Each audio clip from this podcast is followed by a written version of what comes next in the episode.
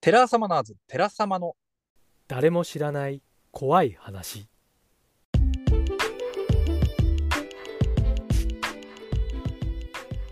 えーテラーサマナーズ、えー怪談作家夕暮れ会のソロ会、はい、始まります。だいぶね、あのーソロ会は空いてしまったのですが結構、あのー最近頻繁にあ通常会とかあと新しくね、あの寺様百物語っていう形でまあ人ね1話ずつ交互に怪談を語って100話を目指すっていうね、まあミニ企画みたいなものなんですけど、まあ、そういったものも始まりまして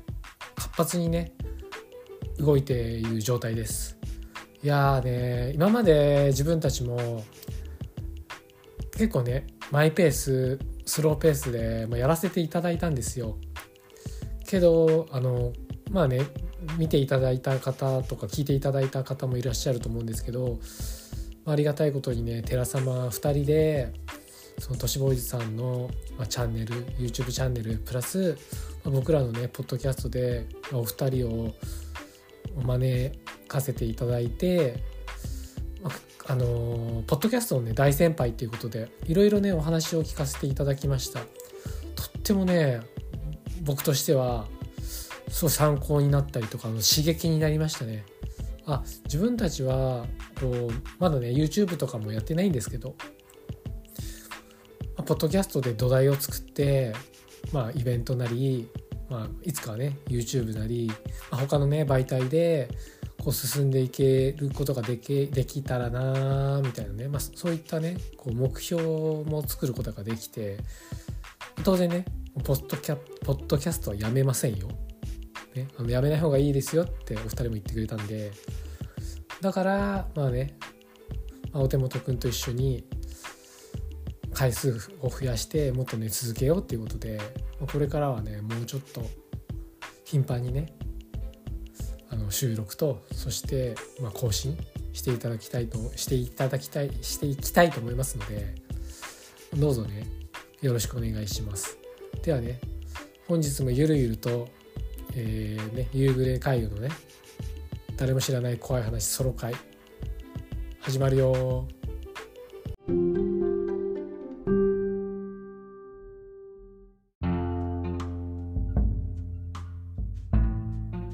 ことで行き当たりばったりのソロ会が始まりました。本日11月8日もうよ夜なんですけどもうそろそろ9日になるのかな。うん、本当ねソロ会いつ撮りますかってね、まあ、お手元くに言われたんですけどまあね今日撮るよなんて言ったんだけどまあね話すことがね、まあ、結局決まらなくて、うん、みんな皆さんどうやって決めてるんだろうね。2人だったら、まあ、その場その場でねこうあった出来事とかをこう会話とかしてできるんで広がれる広がる広げることはできるんですけどまあね一人だとね何話していいかわからないなと思って。だからいつもちょっと昔老害的な老害ムーブで昔話して,、ま、してしまったりとか。まあ最近だとねちょっといろんな出来事何があったっけなと思うんですけど。うん。本当僕何もないんですよ。うん、もうただただあのイベントちょっと出てそしてお手元くんと収録してでちょっと執筆してサウナ行ってなんてね、まあそんな毎日なんですけど。いやーほんとね20年前はもう本当考えられなかったですよね。20年前は。うん。昨日お休みだったんですけど何したって言ったらもうほんとね針鍼灸僕月1とか月2ぐらいで行ってるんですよ。まあ、結構気持ちよいし僕自身ねちょっと首がねほんとねあの弱くてその仕事も結構下向く作業が多いんですけどプラス、まあ、執筆したりとかあとねあの人生にねあの絶望してんで常に下向き加減なんでもうずっと下向きながら歩いてるんですけどもうそのせいかね首がねちょっとね凝ったりとかあとこう何ていうんですかね自律神経的なものもちょっとバランス崩してしまってだからねそういったところで、まあ、鍼灸行ったりとかしてるんですけどまさかねもう新旧もう僕ね恥ずかしいながらもアラフォーなんですよ。だから20年前にもう新旧なんて行くとも思ってなかったし新旧の帰りに一人で牛丼食べてしょぼんとした顔してサウナ行って出た後にポカリセットね買ってね飲みながらね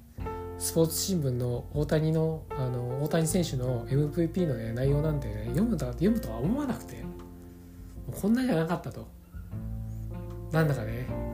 楽しい休日ではあるんですけどちょっとね虚しくなりましたね。はい。まあそんな僕の近況なんかどうでもいいんですよ。うん。ちょっとふとね、まあ、いろんな僕漫画が好きで。あ当然ねあのそんなに詳しくはないんですよ。本当に広く浅くで。でその怖い漫画とか、まあ、以前あのーサンデーだったっけな？昔の大昔のサンデーコミックの「そのなんか妖怪」っていう漫画のお話をしたと思うんですけど、まあ、それはねバックナンバーで聞いてください。うん、で、まあ、結構、まあ、漫画読みながら、まあ、当然怖いね。漫画も読んでたりしてたんですけど。で小学校の時って僕らの世代というか、まあ、アラフォー世代、まあ、30代20代の人はわからないんですけど学校にさちょっと怖い漫画とかも置いてたりとかあと持ち込んできたりとかする人いなかった？うん。あの僕の同級生でその徳山君っていう男の子がいてでその子のお姉ちゃんがね2人ぐらいいたんですよね。でそのお姉ちゃんがどうやら怖い漫画、ね、少女ホラー漫画とかあったじゃないですか。そそれをもう読んででね彼がね持ってきてで教室に置いてたりとかしてたんですね。まあそれが怖くてさ。うん。まあいろんなそのホラー漫画少女漫画作家さんがいたと思うんですけどやっぱ特にね、まあ、そんなに詳しくないんですよ僕は。もう今から言うのはね。ただ特にすっごい思い出に残ってるのがあの猪木かな子先生ってホラー漫画家、まあ、いらっしゃるんですけどその方のそのなんていうんですか表紙が本当に怖くて。そのホラー雑誌のね。またねそれがねすごい太いんですよ。広辞苑の1.5倍ぐらいの太さなんですけどこんなのを持っててドンキになるんじゃないかなみたいな。それぐらいの分厚さだったんですよね、まあ、過去の記憶なんで曖昧なんですけど僕のイメージね子供だったからかな。でそこのその表紙もすごい怖くてでその中にね1話だけ「楽しい誕生日」っていう作品があったんですよね。まあ、それも稲木先生の作品だったんですけどそれが本当に怖くてそうお化けとかじゃないんですけどね。独自にちょっとスプラッター的な内容なんですけどこれが衝撃的だったんですよね。その子供ながらに。もう絵もまあ、グロテスクと言ったら変ですけど、まあ、可愛らよくよく見たら可愛らしいんですけど目がね大きくて飛び出てて。で結構こう何？阿鼻共感的な表情。表情豊かで。何かねこう悪魔的なねこういう魅力があったんですけど。でその誕生楽しい誕生日っていうその作品がもう本当に僕の中で怖かったんですよ。うん。まあ、内容っていうのがそのまあある女の子もすごいね過保護に育てられてた女の子がいるんですけど。その子ねもう暴虐無人に振る舞うんですね。成長して。で親はもう優しいからこう何も言えないってでその女の子ね悪友たちとねいろんなこの悪いことをするんですよ。地元で。物を盗んだりとか、まあ、ちょっとうっすらしか覚えてないんですけど、まあ、まあちょっとねこう人にこう悪いことをしたりとかするんですね。でそれでも両親もそのね被害を受けた人たちも何もね言わない。どんどんどんどんねそのね主人公の女の子はね増長するんですよね。悪さが。でけどけどあのある日彼女の誕生日だった時にこう急展開があるんですよね。それが本当にね僕の中で恐ろしかったんですよ。これまあ全て、まあかなり昔の作品なんで、まあ、ざくっと言ってもいいのかもしれないんですけど、まあ、要はそのこの、まあ、女の子をこう暴虐無事にさせてたのはそれはもうね悪い子に本目的としては悪い子に育てるためなんですよね。それもその悪い子っていうのはこう美味しいみたいな。美味しい。まさに食人的なねカニバリズム的なねあの美味しいという。でそれでこう大切に育ててその彼女の誕生日の時に食べちゃおうみたいな。そういうオチなんですけど。その描写は本当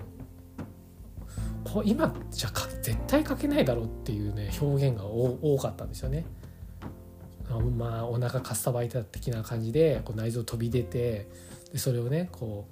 う調理しようみたいな。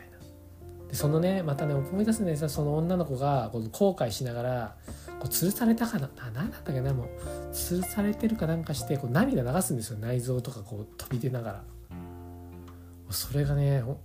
う脳裏にこう焼き付いてもう怖くて怖くて。いまだにねそのシーンだけは覚えてるんですよね。で久しぶりにちょっと読みたくなってあ、まあ、今ねこの電子書籍とかも出てるんで結構ずいぶん前というか、まあ、1, 1年ぐらい前かなそう単品でちょっと購入的なものをさせていただいてこれ読んだんですけどやっぱりね面白かったですよ。うん、もっとね猪木先生のこう作品を読んでみたいなって思えましたね。うん、確かあの「血まみれ絵本」っていうその電子書籍の本に入ってるのでなんかサンプルとかも多分あるのかな？だからもし興味ある方はね、まあ、読んでほしいなって思います。はい、まあ、唐突にね始めたあの僕のおすすめの怖い漫画。ちなみにそんなに他にね怖い漫画の知識はありません。本当に。はいこんな感じです。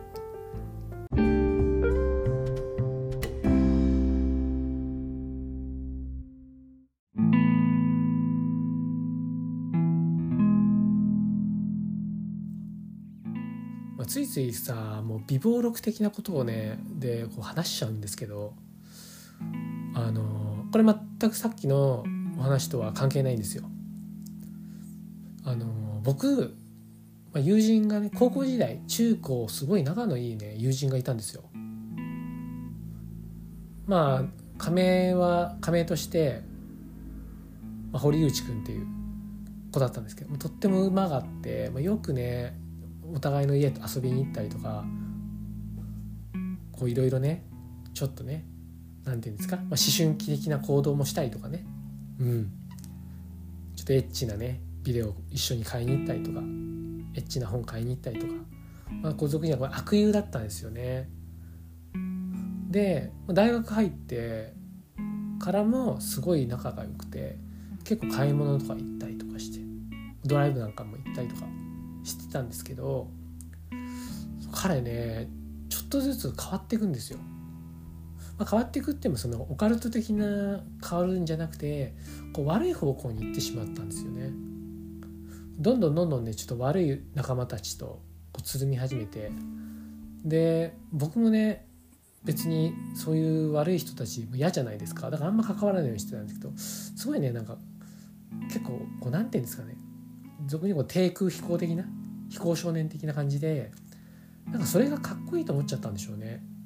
だからなんか僕にこうつるもうぜみたいなのが言うようになったんですね。けど僕はそんなん嫌だから「いいいいいい」ってずっと断り続けてたんですけど。でそしてある時にねこの別の友人から「ちょっとあいつ危なっかしいからもう関わるのやめようよやめた方がいいよ」って言われたんですよ。どうしてだろうと思って、まあ、すっごい僕は仲良かったんですけどそれ聞けなかったんですよね本人に。だからその別の友人に「どういうこと?」って聞いたら、まあ、どうやらちょっとこう詐欺まがい的なことをあのしようとしてるのかもしれないと。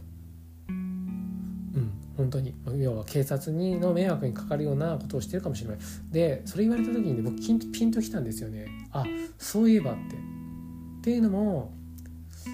彼ね頻繁に携帯のね携帯を変えるようになったんですよ。だから番号がもうガンガン変わったりアドレスもガンガン変わってんですよ。でだから僕毎回ねそれを変えるたびに登録するのもしてたんですけどそろそろもう面倒くさいなと。ね。もうちょっともう呆れ始めてたんでそれを彼に伝えたんですよね。もうちょっともう、ね、頻繁に変えるのちょっと良くないよと。ね。なんか変なことしてんじゃないのって。そしたら彼はねちょっと堀内君はちょっとムキになってそんなことしてねえよと。で、まあ、徐々に疎遠になったんですね。でちょっと遠いその、まあ、風の噂的なもう本当にもうほぼもう絶縁の状態になってある時に彼がそう逃げ回ってるって。どうやらちょっと本当に怖い人にこう目目をつけられて逃げ回ってしまってこうなんて言うんですか、まあ、音信不通になっちゃってるっていう話を聞いたんですよ。でそれを聞いてなんかとっても寂しくてああそうかとあのやっぱりねその若い頃と言ったら変ですけど、まあ、少年の時はあんなにね無邪気にね2人で遊んでたりとか、まあ、ちょっとねこういうふざけたこととかしてたのに変わってしまったんだなって思って僕もその最後に電話したんですけど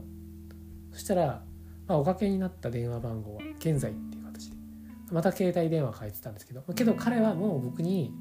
連絡をねしてくれなかったんですね。でもちょっと寂しさもあるけどよかったかなって、まあ、変なこうトラブルに巻き込まれなくてよかったかなって。でそれからもう一切連絡取ってなかったんですね。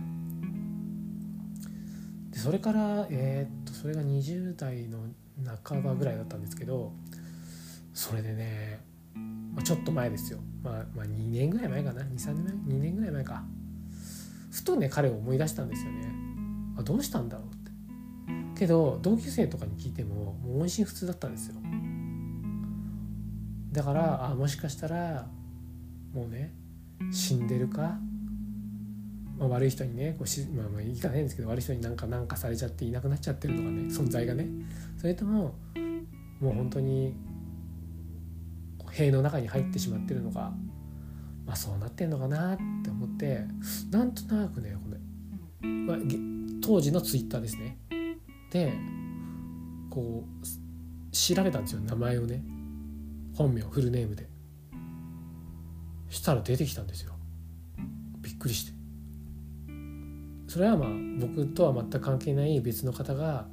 その彼の名前フルネームを言いながらこう近況を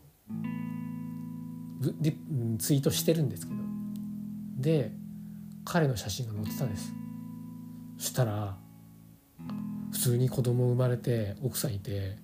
あのタクシーの運転手やってたっていうね。その時思ったんですよね。人間そんなにねめちゃめちゃね悪い人間になれないんだなって。うん、確かにこう転げ落ちて悪いことをしてしまってる人もいるんですけど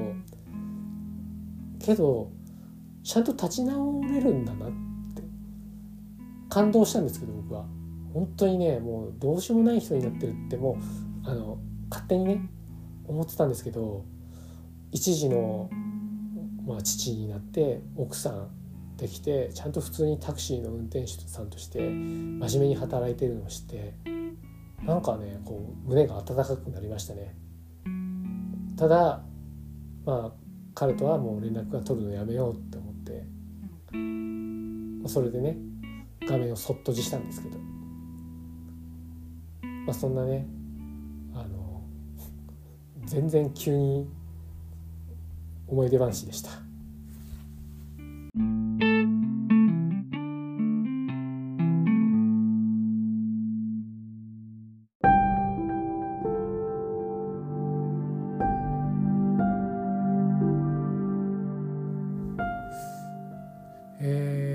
まあ、誰も知らない怖い話ということで、まあ、ソロ会ではありますが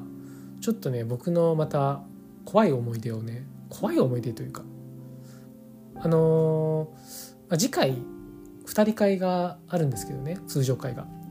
で、まあ、皆さんにその夢っていうその、まあ、キーワードをね伝えてこういろんな面白い夢とか怖い夢とか、まあ、いろんなそういうまあジャンル関係なくこう募集させていただいてるんですけど、まあ、次回僕らもその夢についてのお話はするんですが、まあ、今回ねちょっと先んじて別で僕のなんか不思議な夢というか、まあ、お話しさせていただきたいなと思ってます。これね僕が小学校1年生ぐらいだったんですけどちょうど自転車をね乗れるようになった時、まあ、自転車乗れるようになったっていうのは補助輪を取って一人で焦げるようになった時。その時ぐらいのお話なんですけど当時あの、まあ、兄弟家族揃って5人僕うち5人なんですけどね。5人でそれ寝室でね川の字になって寝てたんですよ和室で。で隣がもう襖開けると今だったんですけど夜中かな。ふと目を覚めたんですね。そして真っ暗なね今の方をね向け目を向けた時にそう電球のあの電気の下に電気スタンドの下ですね。に何かが立ってたんですよ。でそれがねあの黒い影だったんだけどあんまり大きくない。で弟だと僕思ったんです。けど弟2人目の前で寝てるんですよね顔の字になって。そしたらねその黒い影がね急に僕に向かっておいでおいでしたんです。それがね不思議と怖くなくてなんかね近づいちゃったんですよね。でそれその黒い影がスルスルと玄関の方に向かって僕はねその黒い影に向かったんですよ。そしてなぜか僕その乗り始めたばかりの自転車に乗ったんだ。ちっちゃい自転車だったんですけどそのパッケージというかこうデザインがねウルトラマンかなんかのデザインでもう今でも覚えてるんですけどそれにまたがって漕ぐんですよ。でその黒い影はその僕の前をを走るんじゃなくて横をね横にね並走しながらまるでねエスカレーターみたいにあの長なんていうんですかあの歩くエスカレーターみたいなのあるじゃないですか。スーって。あんな感じでねずっと並走してるんですよね。そしてたどり着いたのが近くのね裏にある公園だったんですよ。でその間あれね多分時間も覚えてないんですけど真っ暗だったんですけどね。街灯もついてて。その間誰一人ね大人の人と会ってないんですよ。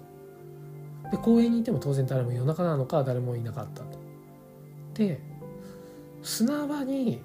誘導されて僕なぜか砂場でねずっと遊んでんですよ。でその黒い影はただただ黒い影なんだけどこっちを見るというかこっちを見きながらずっとそのね僕の様子をね見てる。でしばらく遊んでね一人で遊んでてパジャマですよ。遊んでたら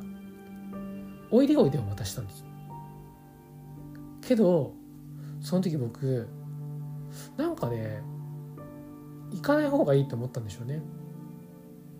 何も言わずにあ何も言わずにっていうかこうスッと立ってその帰自宅に帰ったんですよ。ただ帰ったって言っても帰る準備をして砂場を出たところでハッと起きたら、まあ、家だったんですけど朝、ね、そしたら親がねすごい怒るんですよね「あんた何やってたの?」って「何やってたの?」っても子供だからね「えー、どういうこと?」ってのも寝ぼけ眼で言ったら「パジャマがね砂だらけじゃない」って言われたんですよ見たら本当に砂だらけでそして布団もね砂だらけだったんですねこっぴどく怒られてしかも自転車がねなかったんですよね親に「あんたなんか無遊病かなんかなの?」って言われて案の定自転車は公園にね横たわってたんですけど。なのでまあ近い公園だったんで。でまあ結局今思えば夢なのかなって思うんですけど。無遊病的な。けどさあんな黒い影にね誘導されておいでおいでされてそれでね自転車を自転車こいでたよ。そこまでする無遊病あんのかなって。まあただただもうこの一回きりなんですけどなんだかこの薄み薄気味悪い体験は。うん。いやーほんとね夢だとは思うんですけど不思議な体験でしたわ。はい。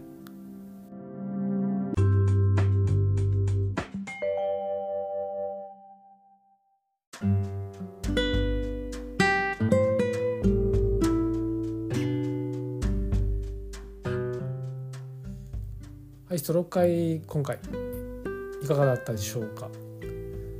まあ今日もね結局自分の昔話をこう話して基本的にもう昔話しかできないんで、ね、今の話しようとしてもね結局僕広がりができないというか、まあ、基本もう文句しかないんで、うん、社会に対する。だからもうこう俺はもうちょっとねあのよくないんで。これからちょっとずつそのこの日あったこととかをねいろいろやっていきたいなと思うんですけど、まあ、しばらくはね微暴録させてくれと、はい、あのタイムリーな話はもうお手元担当なんで、うん、なので、まあ、今回も、まあ、僕のは昔話を聞いていただければなと思いました。はい。多分次回はえー、そうですね。近々都市ボーイズさんとのポッドキャスト2回目がね配信されると思います。はい。まあ、皆さんね是非ね聞いてほしいなと思います。本当に何て言うんですかね。前回は、まあ、ポッドキャストについての、まあ、お話をね、まあ、真面目に掘り下げさせていただいたんですけど、まあ、次回は本当のね雑談のトークなんでとっても僕もね楽しかったので聞いてほしいです。はい。ではね、えー、寺様百物語もね随時更新していきますので是非ねご視聴ください。はい、ではねソロ会ここにこれにてね終了させていただきます。ありがとう。じゃあね